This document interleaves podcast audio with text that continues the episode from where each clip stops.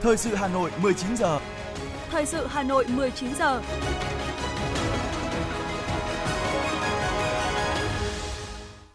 Quang Minh và Phương Nga xin kính chào quý vị và các bạn. Bây giờ là chương trình thời sự của Đài Phát thanh và Truyền hình Hà Nội, phát trực tiếp trên sóng phát thanh. Tối nay chủ nhật, ngày 15 tháng 1 năm 2023, chương trình có những nội dung chính sau đây. Thủ tướng Chính phủ Phạm Minh Chính tham dự chương trình Tết Xung Vầy Xuân gắn kết tại Nam Định. Lãnh đạo thành phố gặp mặt cán bộ qua các thời kỳ và thăm gia đình chính sách trên địa bàn. Ủy ban chứng khoán nhà nước cảnh báo về hoạt động cung cấp dịch vụ chứng khoán trên mạng. Hội chữ Xuân Văn Miếu Quốc Tử Giám khai mạc ngày hôm nay với chủ đề Sư đạo tôn nghiêm. Dự án đường Huỳnh Thúc Kháng kéo dài sẽ thông xe vào ngày 17 tháng 1 tới. Phần tin thế giới có những thông tin tai nạn máy bay rơi ở Nepal, hàng chục người đã thiệt mạng. Nhật Bản cam kết thúc đẩy thế giới không vũ khí hạt nhân tại hội nghị thượng đỉnh G7 vào tháng 5 tới. Sau đây là nội dung chi tiết. Thưa quý vị, sáng nay, Thủ tướng Chính phủ Phạm Minh Chính dự chương trình Tết Xung Vầy Xuân gắn kết với đoàn viên công đoàn, công nhân, người lao động và nhân dân tỉnh Nam Định. Chương trình do Tổng Liên đoàn Lao động Việt Nam, Ủy ban Trung ương Mặt trận Tổ quốc Việt Nam và tỉnh Nam Định phối hợp tổ chức. Trong không khí cả nước chuẩn bị đón chào Xuân Quý Mão, thay mặt lãnh đạo Đảng, Nhà nước, Thủ tướng biểu dương và chúc mừng những kết quả mà Đảng bộ, các cấp chính quyền, nhân dân tỉnh Nam Định đã đạt được trong năm 2022. Chúc năm mới thắng lợi mới, hạnh phúc, sức khỏe, thành công, trong đó đạt các chỉ tiêu phát triển kinh tế xã hội ở mức cao hơn năm 2022. Trước mắt, tỉnh cần tổ chức cho người dân đón Tết Quý Mão vui tươi, ấm cúng, khỏe mạnh, an toàn, lành mạnh và tiết kiệm. Đặc biệt là đối tượng chính sách, người nghèo, yếu thế, có hoàn cảnh đặc biệt khó khăn để mọi người, mọi nhà đều có Tết, không ai bị bỏ lại phía sau. Thủ tướng lưu ý trong dịp Tết và mùa lễ hội, các cấp chính quyền và người dân phải chú ý đảm bảo an toàn giao thông, phòng chống cháy nổ, không vận chuyển, buôn bán, sử dụng pháo nổ, đảm bảo phòng chống dịch COVID-19 và các dịch bệnh khác, đảm bảo an toàn vệ sinh thực phẩm, an ninh trật tự, chống mê tín dị đoan. Tại chương trình, Thủ tướng Chính phủ Phạm Minh Chính và lãnh đạo Tổng Liên đoàn Lao động Việt Nam, Ủy ban Trung ương Mặt trận Tổ quốc Việt Nam tỉnh Nam Định trao quà Tết cho 200 đoàn viên công đoàn, công nhân, người lao động, hộ nghèo tỉnh Nam Định. Ngân hàng Nông nghiệp và Phát triển nông thôn Việt Nam và Tập đoàn Xăng dầu Việt Nam trao quà tài trợ cho tỉnh Nam Định. Trước đó, Thủ tướng Chính phủ đã tới thăm, tặng quà Tết gia đình bà Hoàng Thị Mường, vợ liệt sĩ Nguyễn Đình Thiện đã hy sinh trong kháng chiến chống Mỹ, hiện trú tại xã Vân Nam, thành phố Nam Định. Gia đình liệt sĩ đang sống trong ngôi nhà tình nghĩa do quân chủng hải quân xây dựng. Thưa quý vị, chuyển sang những thông tin về các hoạt động thăm hỏi gặp mặt tặng quà nhân dịp Tết Nguyên đán của lãnh đạo thành phố. Nhân dịp chuẩn bị đón Tết Quý Mão 2023, Ủy viên Ban Thường vụ Hoàng Trọng Quyết, chủ nhiệm Ủy ban Kiểm tra Thành ủy đã đến thăm tặng quà Tết cán bộ tiền khởi nghĩa, anh hùng lực lượng vũ trang nhân dân trên địa bàn quận Bắc Từ Liêm thăm tặng quà Tết ông Vũ Huy Thành, cán bộ tiền khởi nghĩa, người hoạt động kháng chiến bị nhiễm chất độc hóa học, anh hùng lực lượng vũ trang nhân dân Trần Thành, người hoạt động kháng chiến bị nhiễm chất độc hóa học, thăm tặng quà anh hùng lực lượng vũ trang nhân dân Đỗ Văn Trì, thương binh, người hoạt động kháng chiến bị nhiễm chất độc hóa học, đồng chí Hoàng Trọng Quyết ân cần thăm hỏi sức khỏe, cuộc sống và bày tỏ sự tri ân sâu sắc của Đảng bộ chính quyền và nhân dân thành phố kính chúc các cán bộ lão thành cách mạng, anh hùng lực lượng vũ trang sức khỏe, trường thọ, sống vui, sống khỏe, đón Tết Quý Mão đầm ấm, tiếp tục là điểm tựa, động viên con cháu phát huy truyền thống gia đình, tích cực tham gia xây dựng quận Bắc Từ Liêm ngày càng văn minh, giàu đẹp. Cũng trong dịp này, Ủy viên Ban Thường vụ Thành ủy Nguyễn Trọng Đông, Phó Chủ tịch Ủy ban nhân dân thành phố đã đến thăm tặng quà Tết Quý Mão các gia đình chính sách tiêu biểu ở huyện Sóc Sơn. Đến thăm tặng quà Tết mẹ Việt Nam anh hùng Đàm Thị Bảy, ông Nguyễn Văn Tần, thương binh hạng 1 trên 4 và ông Nguyễn Xuân Trúc, thương binh hạng 4 trên 4. Phó Chủ tịch Ủy ban nhân dân thành phố Nguyễn Trọng Đông bày tỏ sự tri ân sâu sắc của Đảng bộ chính quyền và nhân dân thành phố. Kính chúc mẹ Việt Nam anh hùng trường thọ, chúc các thương binh sống vui sống khỏe, đón Tết Quý Mão ăn vui bên gia đình, động viên con cháu phát huy truyền thống cách mạng, gương mẫu chấp hành chủ trương của Đảng, chính sách pháp luật của nhà nước, tích cực tham gia xây dựng quê hương nông thôn mới Sóc Sơn giàu đẹp. Nhân dịp Xuân Quý Mão, Ủy ban Mặt trận Tổ quốc thành phố tổ chức gặp mặt chúc Tết nguyên lãnh đạo cán bộ mặt trận thành phố qua các thời kỳ. Các thế hệ cán bộ mặt trận đánh giá cao những kết quả công tác mặt trận năm 2022 đã đóng góp có hiệu quả cho sự phục hồi phát triển mạnh mẽ kinh tế thủ đô và đảm bảo an sinh xã hội. Đáng ghi nhận, cùng với nâng cao hiệu quả công tác giám sát, phản biện xã hội, đội ngũ cán bộ mặt trận chuyên trách từ thành phố đến cơ sở được trẻ hóa đã ngày càng khẳng định rõ nét tinh thần đổi mới sáng tạo, lan tỏa các cuộc vận động, phong trào thi đua trong cộng đồng, bày tỏ sự trân trọng đối với những người đã công hiến hết mình cho công tác mặt trận và sự nghiệp đại đoàn kết toàn dân tộc. Phó Chủ tịch Thường trực Mặt trận thành phố Nguyễn Anh Tuấn gửi lời chúc mừng năm mới bình an, hạnh phúc và mong muốn các thế hệ cán bộ mặt trận luôn dõi theo cổ vũ động viên, đóng góp những kinh nghiệm, ý kiến quý báu để nhân dân thêm hiểu và tin yêu đội ngũ cán bộ mặt trận. Thêm 18 hộ nghèo cận nghèo trên địa bàn huyện Thanh Trì được đón Tết Quý Mão năm 2023 trong nhà đại đoàn kết, được mặt trận các cấp thành phố hỗ trợ xây mới từ các nguồn lực chung tay vì người nghèo, góp phần đưa Thanh Trì trở thành huyện không còn hộ nghèo. Trước thềm năm mới Xuân Quý Mão, bà Phạm Thị Bắc, hộ cận nghèo xã Tả Thành Hoài rất vui mừng, xúc động khi nhận bàn giao căn nhà đại đoàn kết khang trang được xây mới từ 70 triệu đồng hỗ trợ của mặt trận Tổ quốc thành phố, huyện và xã. Kết nối những tấm lòng nhân ái, chung tay vì người nghèo, không để ai bị bỏ lại về sau. Năm 2022, Mặt trận Tổ quốc huyện Thanh Trì đã hỗ trợ xây mới 18 nhà đại đoàn kết, trao tặng phương tiện sinh kế là xe máy và xe đạp cho 92 hộ nghèo và hoàn cảnh khó khăn, tặng hơn 2.700 xuất quà, có phần mang Tết Quý Mão ấm tình đoàn kết đến với mọi người và mọi nhà.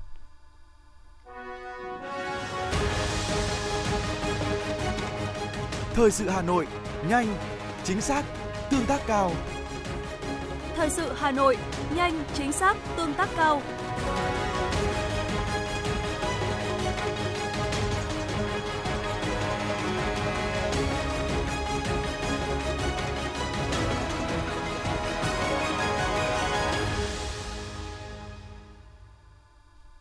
Thưa quý vị, Ủy ban nhân dân thành phố Hà Nội ban hành quyết định số 280 ngày 11 tháng 1 năm 2023 về việc ban hành kế hoạch cải cách hành chính nhà nước năm 2023 của thành phố Hà Nội. Kế hoạch đặt ra chỉ tiêu chỉ số PA Index của thành phố xếp trong nhóm 8 tỉnh thành phố đứng đầu cả nước. Chỉ số CPAS của thành phố đạt tối thiểu 89%. Thành phố cũng phân đấu 100% số hồ sơ thủ tục hành chính được trả kết quả giải quyết đúng hạn và trước hạn, 100% các phản ánh kiến nghị của người dân, tổ chức về thủ tục hành chính, quy định hành chính được các cơ quan đơn vị thuộc thành phố tiếp nhận, xử lý và thông báo kết quả giải quyết kịp thời theo quy định về nội dung cải cách hành chính đối với cải cách thủ tục hành chính và thực hiện cơ chế một cửa, một cửa liên thông, Ủy ban nhân dân thành phố Hà Nội yêu cầu người đứng đầu các cấp, các ngành định kỳ ít nhất 6 tháng một lần tổ chức đối thoại với cá nhân, tổ chức, người dân về thủ tục hành chính, giải quyết thủ tục hành chính, đặc biệt là các lĩnh vực về đầu tư, tài nguyên môi trường, quy hoạch, xây dựng, kịp thời có biện pháp tháo gỡ các khó khăn vướng mắc phát sinh trong thực tiễn. Bộ Tài chính đề xuất giảm 30% tiền thuê đất phải nộp của năm 2023 cho các doanh nghiệp, hộ gia đình và cá nhân. Đề xuất trên được đưa ra tại dự thảo quyết định của Thủ tướng về giảm tiền thuê đất, mặt nước năm 2023 nhằm hỗ trợ doanh nghiệp, người dân thúc đẩy sản xuất kinh doanh đang được Bộ Tài chính lấy ý kiến. Thưa quý vị, dư địa của thị trường bất động sản tại trung tâm của các thành phố lớn gần như không còn. Do vậy, cần tìm một hướng đi mới, phát triển các khu đô thị mới, đảm bảo cho sự phát triển của thị trường bất động sản. Nổi bật trong đó là xu hướng đô thị xanh kết hợp với cảnh quan thiên nhiên đa dạng được người tiêu dùng quan tâm, ghi nhận của phóng viên thời sự. Quỹ đất eo hẹp, chi phí cao, thiếu không gian xanh, chất lượng sống giảm sút, chất lượng môi trường ở mức nguy hại cho sức khỏe. Đó là thực trạng hiện hữu tại các khu trung tâm nội đô của Hà Nội. Trong bối cảnh đó, với việc sở hữu hệ thống hạ tầng ngày càng hoàn thiện, cùng với quỹ đất rộng lớn, phía đông thủ đô dần trở thành thỏi nam chân thu hút đầu tư và người dân. Ông Hoàng Đình Khiêm, Chủ tịch Hội đồng Quản trị Công ty Địa ốc Vietstarland cho biết. Phía Tây à, đã đã hết dư địa để phát triển rồi à, và với cái việc mà di rời khoảng 205 215.000 dân à, từ bốn huyện từ bốn cái quận nội đô thì rõ ràng là cái việc mà không chỉ là những cái cuộc đại di chuyển mà còn là những cái sự thay đổi mà chắc chắn sẽ thành xu thế. Tại Hà Nội, phát triển thành phố lấy sông Hồng làm trục chính, mở rộng về phía đông với những chuỗi đô thị xanh thân thiện với môi trường đang là hướng đi hứa hẹn nhiều tiềm năng phát triển. Cùng với đó, khu vực phía này được đánh giá là nơi sở hữu nhiều yếu tố hoàn thiện nhất để trở thành trung tâm của chuỗi cung ứng dịch vụ phụ trợ khu công nghiệp. Ông Nguyễn Quốc Anh, Phó Tổng Giám đốc Property Guru Việt Nam cho biết. Là chúng ta đang có xu hướng là làm sao chuyển hướng sang khu vực phía đông rất là nhiều. Cụ thể là chúng ta có quy hoạch về à, đô thị ven sông Hồng, hai bên sông Hồng đúng không ạ? Và chúng ta sẽ có rất nhiều cây cầu để có như là bắc qua giữa hai bờ sông giữa à, khu vực trung tâm và khu vực phía đông Hà Nội. Điều này là nó rất là phù hợp với cái quy hoạch tự nhiên của các cái đô thị lớn trên thế giới, khu vực đông và đông bắc nó có các cái địa phương ví dụ như là Bắc Giang, Bắc Ninh, Quảng Ninh, Hải Phòng. Đây là những gọi là tứ giác, tam giác hoặc là ngũ giác kinh tế rất mạnh của đất nước. Đối với các đô thị đã và đang phát triển, việc phục hồi hay xây dựng các không gian xanh là một quá trình vô cùng tốn kém do quỹ đất trống trong đô thị ngày một ít đi và nhu cầu về mở rộng mạng lưới giao thông đường bộ ngày càng tăng. Đây được coi là một lợi thế đối với những đô thị mới. Các đô thị này được xây dựng theo hướng chống chịu với thích ứng, hướng đến phát triển bền vững. Phó giáo sư tiến sĩ Trần Trùng, Tổng hội xây dựng Việt Nam cho biết và chính là một trong những yêu cầu rất lớn hiện nay là phải xây dựng cái môi trường sống của con người mà trong đó là cái môi trường tự nhiên cây xanh cảnh quan đã tạo dựng rất lớn. Cho nên tôi nghĩ rằng cái ờ, quy định trong luật xây dựng mới này đã quan tâm đến cái ờ, chính sách của đất nước về cái phát triển bền vững thông qua một cái điều luật rất cụ thể. Đó là trong đó phải có cái ờ, thiết kế cũng như là quy hoạch các công trình xanh. Theo các chuyên gia, việc quy hoạch và phát triển hạ tầng còn gặp khá nhiều khó khăn thách thức. Do vậy, việc xây dựng các cơ sở pháp lý về hạ tầng xanh là rất cấp thiết để tạo hành lang pháp lý đầy đủ. Bên cạnh đó, cần lồng ghép cơ sở hạ tầng xanh trong các quy hoạch quốc gia, quy hoạch vùng và quy hoạch đô thị, nông thôn để có thể đẩy mạnh việc phát triển hạ tầng xanh ở Việt Nam. Tiếp tục là phần tin. Ủy ban chứng khoán nhà nước vừa cảnh báo nhà đầu tư về hoạt động cung cấp dịch vụ chứng khoán trên không gian mạng.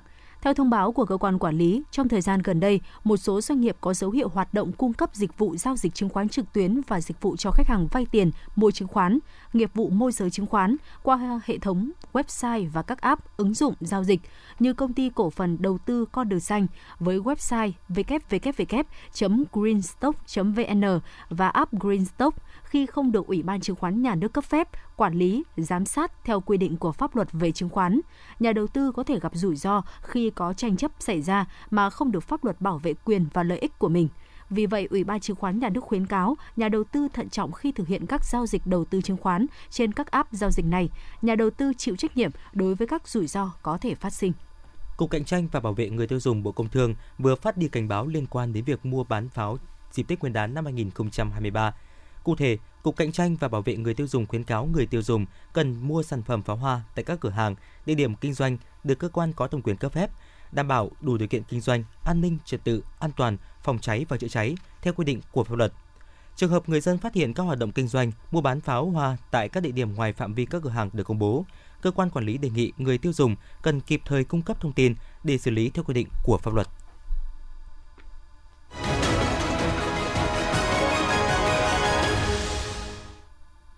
Thưa quý vị và các bạn, những ngày này, làng nghề giò trà ước lễ đang nhộn nhịp tất bật với việc bảo đảm các đơn hàng phục vụ thị trường Tết Nguyên đán Quý Mão. Nhiều hộ sản xuất trong làng nghề đã tăng cường hoạt động kết nối để vừa đảm bảo nguồn hàng cho thị trường ổn định. Gia đình ông Nguyễn Hữu Bảo làm nghề giò trà lâu năm ở đây cho biết, đến thời điểm này, hầu hết các đơn hàng của gia đình ông đã được đặt từ mấy tuần nay qua trang bán hàng trực tuyến.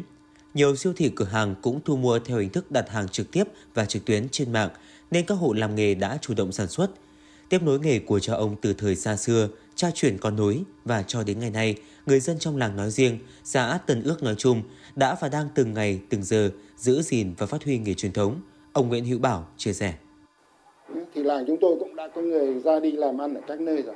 Xa như Lạng Sơn, Thái Nguyên, Hải Phòng hay là Nam Định có cả một cái cái tổ tức là mình hình dung nó như một cái một cái cư dân người làng nước ở dưới. Thế còn gần nhất thì phải nói là Hà Nội mình cũng đấy bây giờ đi đâu cũng dò trà ước lệ Hiện các hộ làm nghề giò trà ở ước lễ đang hoạt động hết công suất để hoàn thành những đơn hàng giao cho các siêu thị, nhà hàng ở Hà Nội và các địa phương khác, đồng thời chủ động bố trí nhân công làm việc luân phiên. Trên địa bàn xã hiện có gần 500 hộ dân làm giò trà vào dịp cuối năm, làng nghề lại tất bật. Thời điểm hiện tại, nhu cầu thị trường tương đối ổn định, có khả năng tăng cao hơn vào những ngày giáp Tết. Để đảm bảo hoạt động của làng nghề, xã đã hướng dẫn và tổ chức giám sát các hộ sản xuất trong việc đảm bảo an toàn vệ sinh thực phẩm. Chủ tịch Ủy ban nhân dân xã Tân Ước Nguyễn Anh Minh cho biết. Cái nghề truyền thống thì là từ ở làng, từ ước lễ, hiện nay là đi khắp mọi miền của đất nước để làm nghề. Thế và đặc biệt là cái nghề này thì đến cuối năm, tức là khoảng tầm từ 20 Tết, thì là người dân của làng ước lễ phúc thụy nói chung là cả uh, trên địa bàn xã.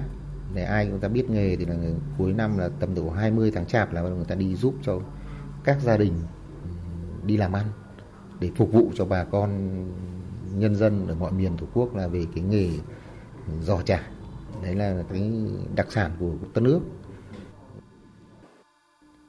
Giò chả ước lễ là đặc sản của một vùng quê giàu truyền thống văn hóa sản phẩm của làng đã vượt qua khỏi quê hương để nổi danh khắp mọi miền đất nước và lưu danh ở nước ngoài. Dù ở đâu, các phố ẩm thực lớn ở Hà Nội, thành phố Hồ Chí Minh hay các chợ cóc, chợ quê cũng thấy cửa hàng giò trà mang tên ước lễ. Người dân ước lễ cần cù, chịu khó đã tạo ra món ẩm thực độc đáo, thu hút thị hiếu người tiêu dùng gần xa. Đặc biệt mỗi độ Tết đến xuân về, ông Đặng Hồng Sơn, công ty cổ phần Hương Sơn cho biết. Chúng tôi vẫn luôn giữ gìn cái truyền thống và củng cố thêm những các cái phần để làm sao nâng được cái chất lượng cao hơn và an toàn hơn đến tay người tiêu dùng. Thì để làm được cái điều đó, chúng tôi đã phải triển khai thứ nhất là nghiêm ngặt về cái nguyên vật liệu đầu vào để cho sản xuất. Sản phẩm giò trà ước lễ đã được Tri Cục Sở hữu trí tuệ công nhận nhãn hiệu sản phẩm. Mặc dù là sản phẩm của làng nghề truyền thống, nhưng những cây giò của xã ước lễ giờ đây được bao gói, hút chân không, dán tem nhãn để đáp ứng yêu cầu minh bạch hóa thông tin về sản phẩm với người tiêu dùng. Ông Nguyễn Đức Toàn, Bí thư Đảng ủy xã Tân Ước, huyện Thanh Oai cho biết. Ở đây thì chủ yếu là à, định hướng cho nhân dân thế những cái hộ mà đi sản xuất người ta có mang cái nghề đi như giò chả thì à, đảng ủy ban nhân xã mình muốn ờ, làm một cái thương hiệu để giúp cho họ mang cái thương hiệu của mình đi làm ăn, để phát triển cái nghề cổ truyền cũng như là bảo vệ được cái thương hiệu lâu dài cho địa phương và chính từ đây có cái thương hiệu thì nhân dân người ta cũng được hưởng lợi từ cái, đó là cái uy tín trong cộng đồng dân cư ở các tỉnh thành nhắc đến cái làng nghề giò trà của Tân Ước. Thương hiệu giò trà ước lễ đã và đang trải ra khắp trong Nam ngoài Bắc và vươn ra cả thị trường thế giới. Từ nghề làm giò trà, người dân ước lễ có kinh tế ổn định và tích cực tham gia đóng góp xây dựng quê hương. Người dân trong xã luôn nhắc nhở nhau phát huy tốt nghề truyền thống, bảo tồn được thương hiệu để giò trà ước lễ ngày càng vang xa trên khắp mọi miền, và trở thành món ăn đặc sản mang đậm hương vị ngày Tết cổ truyền của dân tộc. Chuyển sang những thông tin khác, thưa quý vị, Sáng nay tại khu vực Hồ Văn thuộc di tích quốc gia đặc biệt Văn Miếu Quốc Tử Giám, Trung tâm hoạt động văn hóa khoa học Văn Miếu Quốc Tử Giám khai mạc Hội chữ Xuân Quý Mão 2023 với chủ đề Sư đạo tôn nghiêm là tinh thần xuyên suốt nhằm đề cao truyền thống hiếu học, trọng chữ, trọng thầy của người Việt – trong dịp Tết Quý Mão 2023, Hội chữ Xuân quy tụ 50 nhà thư pháp đã vượt qua các kỳ khảo tuyển của ban tổ chức thông qua việc cho chữ góp phần lan tỏa nét văn hóa lâu đời của dân tộc, nâng cao trình độ thẩm mỹ, hiểu biết về nghệ thuật thư pháp cho công chúng. Hội chữ Xuân Quý Mão 2023 diễn ra từ 7 giờ đến 18 giờ 30 từ ngày hôm nay đến ngày 29 tháng 1 tức 24 tháng Chạp đến mùng 8 tháng Giêng. Riêng ngày 21 tháng 1 tức 30 Tết Nguyên đán, Hội chữ Xuân mở cửa đến 2 giờ sáng hôm sau. Trong các ngày 22, 23 và 24 tháng 1 tức mùng 1, mùng 2 và mùng 3 Tết Nguyên đán, Hội chữ Xuân mở cửa đến 22 giờ.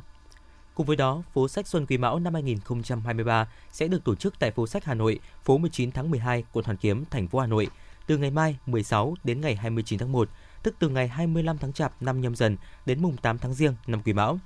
Tại đây sẽ có nhiều hoạt động giao lưu sách hấp dẫn, có thể kể đến chương trình giao lưu với chủ đề Tết sách, ly xì sách, công ty cổ phần sách Thái Hà vào ngày mai 16 tháng 1. Giao lưu giới thiệu sách, tương tác với các bạn thiếu nhi, lịch sử Việt Nam kể bằng thơ, nhà xuất bản Kim Đồng vào ngày 17 tháng 1. Giao lưu chủ đề A Tết là đây, nhà xuất bản Kim Đồng vào ngày 25 tháng 1. Ra mắt sách Bay giữa mùa hoa, nhà xuất bản Hà Nội vào ngày 27 tháng 1 giới thiệu sách mới với chủ đề Sách Tân Việt Tất cả vì trẻ thơ năm 2023 vào ngày 27 tháng 1 tọa đàm giao lưu với nhà báo, tác giả Nguyễn Tuấn Anh với chủ đề xây dựng thương hiệu cá nhân vào ngày 28 tháng 1. Giao lưu giới thiệu sách 3.000 ngày trên đất Nhật, Công chúa Đồng Xuân, nhà xuất bản phụ nữ Việt Nam vào ngày 29 tháng 1. Ngoài ra, tại phố sách Xuân Kỳ Mão còn có chương trình ca múa nhạc mừng Đảng, mừng Xuân vào ngày 24 tháng 1. Giao lưu, biểu diễn các loại hình nghệ thuật truyền thống và hiện đại, chương trình biểu diễn thời trang dành cho thiếu nhi. Bộ Giáo dục Đào tạo vừa công bố dự thảo thông tư sửa đổi bổ sung một số điều của quy chế thi tốt nghiệp trung học phổ thông. Theo đó, dự thảo quy chế thi quy định thí sinh sẽ không được rời khỏi phòng thi trong suốt thời gian làm bài thi trắc nghiệm. Đối với bài thi tự luận, thí sinh chỉ được ra khỏi phòng thi sau khi hết 2 phần 3 thời gian làm bài của buổi thi. Nếu thí sinh ra khỏi phòng thi sớm ở môn tự luận thì vẫn phải lưu lại ở phòng chờ của khu vực thi trong thời gian còn lại của buổi thi dự thảo quy chế thi 2023 chỉ cho phép thí sinh mang vào phòng thi bút viết, bút chì, compa, tẩy, thước kẻ, thước tính, máy tính bỏ túi không có chức năng soạn thảo văn bản và atlas địa lý Việt Nam khi thi môn địa lý. Như vậy, nếu dự thảo được thông qua, thí sinh không có được mang các loại máy ghi âm ghi hình dù chỉ có chức năng ghi thông tin, không thể nghe, xem hay truyền tín hiệu như kỳ thi năm trước. Viện trưởng Viện Huyết học và Truyền máu Trung ương Nguyễn Hà Thanh cho biết, Dự kiến cần ít nhất 45.000 đến 50.000 đơn vị máu phục vụ cấp cứu và điều trị dịp cuối năm, trước và sau Tết Nguyên đán Quý Mão năm 2023. Vì vậy, bệnh viện mong muốn những người đủ điều kiện sức khỏe hãy tham gia hiến máu toàn phần và đặc biệt là hiến tiểu cầu. Người dân có thể tham gia hiến máu tại các điểm hiến máu cố định tại địa phương mình. Riêng tại Hà Nội, có các điểm cố định tại Viện Huyết học Truyền máu Trung ương, số 26 Lương Ngọc Quyến, quận Hoàn Kiếm, số 132 Quan Nhân, quận Thanh Xuân, số 78 Nguyễn Trường Tộ, quận Ba Đình, số 10 ngõ 122 Đường Láng, quận Đống Đa, Bệnh viện Đa khoa Nông nghiệp. Theo đó, người hiến máu cũng có thể lựa chọn quà tặng là gói xét nghiệm để biết thêm những thông tin hữu ích về sức khỏe.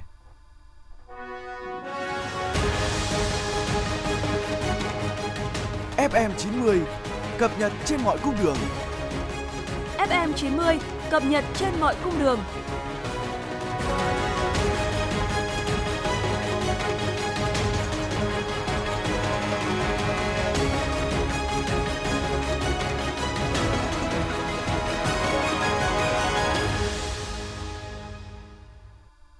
Dự án đường Huỳnh Thúc Kháng kéo dài quận Đống Đa Hà Nội sau 3 năm thi công dự kiến thông xe vào ngày 17 tháng 1 tới đây. Dự kiến khi đưa vào hoạt động, tuyến đường này góp phần giảm tải áp lực cho giao thông tuyến phố Chùa Láng. Người tham gia giao thông sẽ có thêm lựa chọn tuyến đường nhánh cắt ngang trục Láng và Đê La Thành vào giờ cao điểm. Trước đó, dự án chậm tiến độ do vướng mắc ở khâu giải phóng mặt bằng. Một số hộ dân cho rằng giá đền bù đất chưa tương xứng với giá thị trường. 20 năm sau khi được phê duyệt, đến nay dự án xây dựng đường Huỳnh Thúc Kháng kéo dài đạt được 80% khối lượng công việc và sắp về đích. Tổng công ty Đường sắt Việt Nam vừa thông báo các quy định hành khách đi tàu Tết Nguyên đán Quý Mão năm 2023 cần lưu ý để tránh không được lên tàu hoặc bị giữ tàu. Cụ thể, ngành đường sắt tổ chức kiểm soát vé tàu và giấy tờ tùy thân của hành khách tại cửa vào ga và cửa toa tàu. Hành khách có thông tin cá nhân trên giấy tờ tùy thân trùng khớp với thông tin trên vé tàu mới được vào ga và đi tàu. Vì vậy, hành khách cần mang theo vé điện tử hoặc vé giấy và giấy tờ tùy thân bản chính, trẻ em mang theo giấy khai sinh. Hành khách được giảm giá theo đối tượng chính sách xã hội cần mang theo giấy tờ chứng minh sinh viên mang theo thẻ sinh viên, thương bệnh binh mang theo thẻ thương binh, đoàn viên công đoàn mang theo thẻ đoàn viên. Hành khách nên có mặt tại ga trước giờ tàu chạy từ 30 phút trở lên và lên đúng chuyến tàu, số toa, số chỗ được in trên vé. Hành khách đi tàu mang theo hành lý nhỏ gọn, mỗi vé hành khách mang không quá 20 kg và tự trông coi bảo quản hành lý. Tổng công ty Đường sắt Việt Nam cũng hướng dẫn hành khách kiểm tra vé tàu, xem có hợp lệ hay không, tránh trường hợp mua phải vé giả, vé không hợp lệ, vé bị thay đổi thông tin hành khách, thời gian đi tàu khi hành khách mua vé trôi nổi. Cơ quan Cảnh sát điều tra Công an quận Thanh Xuân, Hà Nội ngày hôm nay cho biết, sau khi xác định được nơi Hoàng Văn Thành, quê ở tỉnh Thái Nguyên, đang lẩn trốn thuộc địa bàn quận Long Biên, Hà Nội, để tránh đối tượng bị kích động dẫn đến tình huống xấu, các tổ công tác gồm Công an quận Thanh Xuân phối hợp với Phòng Cảnh sát Hình sự Công an thành phố Hà Nội cùng gia đình đã vận động Thành ra đầu thú. 22 giờ 30 phút đêm qua, Hoàng Văn Thành, 25 tuổi, nghi phạm sát hại cô gái trước số nhà 82, phố Vương Thừa Vũ, quận Thanh Xuân, Hà Nội, đã đầu thú và khai do ghen tuông.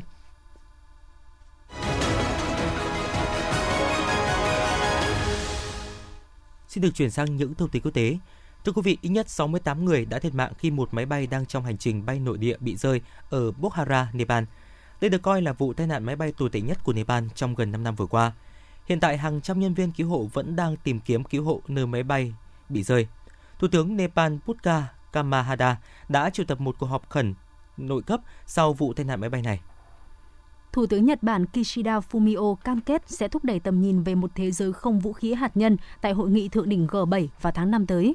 Mỹ là chặng dừng chân cuối cùng trong chuyến công du kéo dài một tuần của Thủ tướng Kishida tới năm quốc gia G7. Đây là chuyến công du chính thức đầu tiên tới Washington của nhà lãnh đạo Nhật Bản kể từ khi ông nhậm chức vào tháng 10 năm 2021. Tại các chặng dừng chân trước đó, ông Kishida đã có các cuộc hội đàm riêng rẽ với các nhà lãnh đạo Pháp, Italy, Anh và Canada. Chuyến công du nằm trong kế hoạch chuẩn bị cho hội nghị thượng đỉnh G7 tại Hiroshima, miền Tây Nhật Bản vào tháng 5 tới. Số liệu mới công bố của Hải quan Trung Quốc cho thấy kim ngạch thương mại giữa Nga và Trung Quốc tiếp tục lập đỉnh mới. Đây là tín hiệu đáng chú ý, đặc biệt với Nga, trong bối cảnh hai quốc gia láng giềng này càng xích lại gần nhau vì lợi ích chung. Từ đó có thể kỳ vọng vào cột mốc cao hơn về kim ngạch thương mại giữa hai nước trong năm 2023. Chính phủ Brazil đã quyết định tăng cường an ninh trên toàn quốc sau khi các nhóm cực hữu ủng hộ cựu Tổng thống Jair Bolsonaro kêu gọi tiến hành biểu tình tại thủ đô Brasilia và một số thành phố lớn trên khắp cả nước. Thái Lan đang nhắm tới mục tiêu thu hút 80 triệu lượt khách du lịch nước ngoài mỗi năm vào năm 2027, gấp đôi con số vào năm 2019. Tổng cục Du lịch Thái Lan cho biết hầu hết du khách nước ngoài vào năm ngoái đến từ Malaysia 1,95 triệu lượt, tiếp theo là Ấn Độ, Lào, Campuchia và Singapore. Hàng chục nghìn giáo viên và nhân viên trường học đã đổ ra đường ở thủ đô Lisbon của Bồ Đào Nha để yêu cầu tăng lương và điều kiện làm việc tốt hơn. Đây được coi là một trong những cuộc đình công lớn nhất trong những năm gần đây ở Bồ Đào Nha. Chủ tịch Ủy ban Thương mại Hạ viện Mỹ đang kêu gọi CDC nhanh chóng điều tra mối liên hệ tiềm ẩn giữa vaccine COVID-19 của Pfizer và tình trạng đột quỵ ở người cao tuổi. Trung tâm Kiểm soát và Phòng ngừa Dịch bệnh CDC Mỹ thừa nhận rủi ro trên, nhưng vẫn tiếp tục khuyến nghị người trên 6 tháng tuổi nên tiêm mũi nhắc lại với vaccine của Pfizer. Giờ đây, các nhà nghiên cứu Anh có kế hoạch sử dụng nó để hiểu rõ hơn về một loạt bệnh đường hô hấp khác, từ bệnh cúm đến virus hợp bào hô hấp. Nhóm nghiên cứu cho biết trong tương lai sáng kiến này có thể trả lời các câu hỏi về những đợt bùng phát dịch diễn ra như thế này. Ngày 14 tháng 1, một đợt bão mới mang theo mưa lớn, tuyết rơi và gió thổi mạnh đã di chuyển đến bang California của Mỹ, vốn đang bị bão tàn phá. Đây là trận bão mới nhất trong cuộc hệ thống các dòng sông khí quyển đã tàn phá khắp bang California trong những tuần gần đây.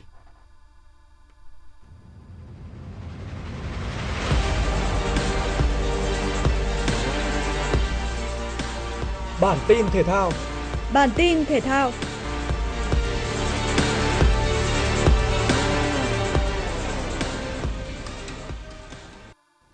Liên đoàn bóng đá Đông Nam Á quyết định phân công trọng tài người Nhật Bản Janbei Ida điều khiển trận chung kết lượt về AFF Cup 2022.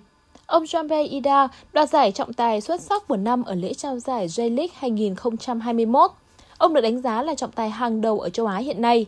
Mặc dù vậy, thông tin đáng quan ngại cho các cổ động viên Thái Lan rằng ở các trận đấu trước đó mà ông Janbei Ida điều khiển, voi chiến đều thua trận. Đầu tiên là trận thua 0-1 của Thái Lan trước Ấn Độ tại Kings Cup 2019. Cũng ở giải đấu này, ông Janbei Ida còn cầm còi trận thắng 1-0 của đội tuyển Việt Nam trước voi chiến. Trận còn lại là tại AFF Cup 2016 khi tuyển Indonesia thắng 2-1 trước Thái Lan ở chung kết lượt đi. Tại AFF Cup 2022, đội tuyển Thái Lan đang có lợi thế bàn thắng sân khách sau trận hòa hai đều trước Việt Nam ở chung kết lượt đi hôm 13 tháng 1. Trận lượt về giữa Việt Nam Thái Lan sẽ diễn ra vào ngày mai 16 tháng 1. Tâm điểm vòng 18 ngoại hạng Anh hướng về trận derby thành Manchester diễn ra trên sân Old Trafford. Sau thế trận có phần lép vế ở hiệp 1, bàn thắng đã đến với Man City ở phút 60. Nhận đường truyền từ Kevin De Bruyne, Grealish bật cao đánh đầu mở tỷ số trận đấu. Đến phút 78, MU mới có lời đáp trả với pha lập công của Bruno. Bất ngờ chưa dừng lại ở đó khi mà chỉ 3 phút sau, nhận đường truyền của Gachano, Rashford đã không bỏ lỡ cơ hội để ấn định chiến thắng 2-1 cho Manchester United. Với kết quả này, đoàn quân của huấn luyện viên Erik ten Hag đã có 38 điểm và tạm vượt qua Newcastle để vươn lên vị trí thứ ba trên bảng xếp hạng. Vòng 17 La Liga, lợi thế sớm đến với Sevilla trong chuyến làm khách trước Girona. Ngay từ phút 13, Ivan Sakitic đã có đường truyền thuận lợi giúp cho Tanguy Nianzou đánh đầu mở tỷ số. Thế nhưng trong khoảng thời gian còn lại, những sai lầm liên tiếp của hàng phòng thủ đã khiến đội khách phải trả giá. Ngay sau giờ nghỉ, Christian Sutaani đã ghi bàn cân bằng tỷ số. Đến phút 88, tiếp tục là một pha mất bóng nguy hiểm bên phần sân nhà của Sevilla. Angel Herrera đã không bỏ lỡ cơ hội 10-10 để ghi bàn thắng, ấn định chiến thắng 2-1 cho Girona. Về phần mình, trận thua đã khiến Sevilla tiếp tục dậm chân ở vị trí thứ 17 trên bảng xếp hạng. Cả Real Madrid và Barcelona đang đứng trước cơ hội giành danh hiệu siêu cúp Tây Ban Nha khi chạm trán nhau trong trận siêu kinh điển hứa hẹn kịch tính và hấp dẫn diễn ra vào tối nay. Về mặt lực lượng, bộ ba Lucas Vaque Eduro Camavinga và Eder Militao của Real Madrid đều đã gặp chấn thương trong trận bán kết với Valencia. Bên kia chiến tuyến, Barcelona đang hướng tới danh hiệu đầu tiên dưới thời huấn luyện viên Xavi Hernandez. Lợi thế của Barca là họ không phải đối mặt với ca chấn thương nào. Tuy nhiên, sau màn trình diễn thiếu thuyết phục của hàng phòng ngự ở trận bán kết với Real Betis, huấn luyện viên Xavi nhiều khả năng vẫn sẽ phải thực hiện những sự thay đổi ở đội hình xuất phát. Màn đọ sức giữa Real Madrid và Barcelona sẽ khởi tranh vào lúc 2 giờ dạng sáng mai ngày 16 tháng 1 theo giờ Việt Nam. Tin gió mùa đông bắc và rét thành phố Hà Nội. Chiều nay 15 tháng 1, không khí lạnh đã ảnh hưởng đến thành phố Hà Nội, gió chuyển hướng đông bắc và mạnh dần. Đêm nay, bộ phận không khí lạnh này sẽ tiếp tục ảnh hưởng đến thành phố Hà Nội. Do ảnh hưởng của không khí lạnh, gió chuyển hướng đông bắc cấp 3, trời chuyển rét, trong đợt không khí lạnh này, nhiệt độ thấp nhất phổ biến từ 11 tới 13 độ C, vùng núi từ 10 tới 12 độ C. Đêm nay khu vực có mưa, mưa nhỏ vài nơi. Từ ngày mai 16 tới 18 tháng 1, trời rét đậm, có nơi rét hại. Do có mưa, trời rét đậm, rét hại, ảnh hưởng tới sự phát triển của cây trồng vật nuôi, người dân cần mặc đủ ấm để phòng các bệnh về đường hô hấp, đặc biệt đối với người già và trẻ nhỏ. Dự báo thời tiết vùng châu thổ sông Hồng và khu vực Hà Nội đêm 15 ngày 16 tháng 1 năm 2023. Vùng Đồng bằng Bắc Bộ không mưa, nhiệt độ từ 12 đến 17 độ C. Vùng núi Ba Vì Sơn Tây không mưa, nhiệt độ từ 12 đến 15 độ C. Ngoại thành từ Phúc Thọ tới Hà Đông không mưa, nhiệt độ từ 13 đến 16 độ C. Phía Nam từ Thanh Oai, Thường Tín đến Ứng Hòa không mưa, nhiệt độ từ 13 đến 16 độ C. Mê Linh, Đông Anh, Sóc Sơn không mưa, nhiệt độ từ 12 đến 15 độ C. Trung tâm thành phố Hà Nội không mưa, nhiệt độ từ 13 đến 16 độ C. Quý vị và các bạn vừa nghe chương trình thời sự tối của Đài Phát thanh Truyền hình Hà Nội, chỉ đạo nội dung Nguyễn Kim Khiêm, chỉ đạo sản xuất Nguyễn Tiến Dũng, tổ chức sản xuất Vương Chuyên, chương trình do biên tập viên Nguyễn Hằng, phát thanh viên Quang Minh Phương Nga và kỹ thuật viên Quang Ngọc phối hợp thực hiện. Thân ái chào tạm biệt, hẹn gặp lại quý thính giả vào chương trình thời sự 6 giờ sáng mai.